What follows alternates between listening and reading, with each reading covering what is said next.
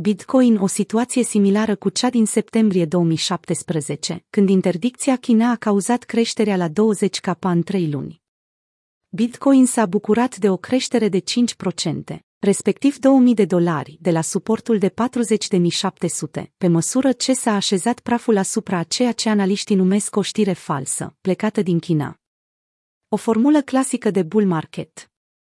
Datele colectate de TradingView și FTX arată că BTC-USD a găsit suportul necesar la 40.700, după o scădere de aproape 10% de la maximul local al zilei, de 45.150. Holderii cu experiență au fost într-adevăr frustrați să vadă că acest food vechi încă cauzează scăderea asupra pieței, însă au rămas pe loc și nu s-au panicat.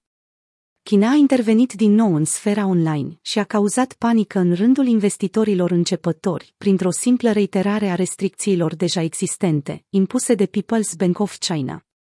Însă există un factor istoric care se leagă de aceste evenimente. În septembrie 2017, interdicția originală pe care China a impus-o asupra activelor digitale a cauzat inițial o scădere, doar ca mai apoi prețul să-și revină în câteva săptămâni de unde a plecat și să stabilească ATH-ul de la 20.000 în mai puțin de 3 luni. Această perspectivă nu a fost uitată de participanții la piață care tranzacționează sau fac hold de ani de zile.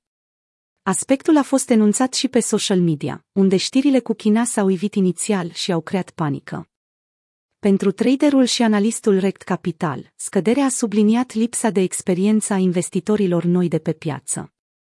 Investitorii BTC care se află în piață de ceva vreme au auzit multiple interacțiuni între sfera cripto și China, care implică food. Însă investitorii mai noi, care nu au această experiență, au fost cei mai afectați, a transmis analistul într-un mesaj postat pe Twitter. Vânzarea din panică a fost factorul care a alimentat această scădere recentă. Bitcoin suportul de la 38.000 neatins. Cu toate acestea, scăderea a șters cu buretele câteva zile de procentaje adunate în favoarea cumpărătorilor, inclusiv creșterea pe care a cauzat-o anunțul făcut de Twitter, prin care li se permite utilizatorilor să-și trimită unii altora cadouri direct pe platforma socială, folosind Lightning Network.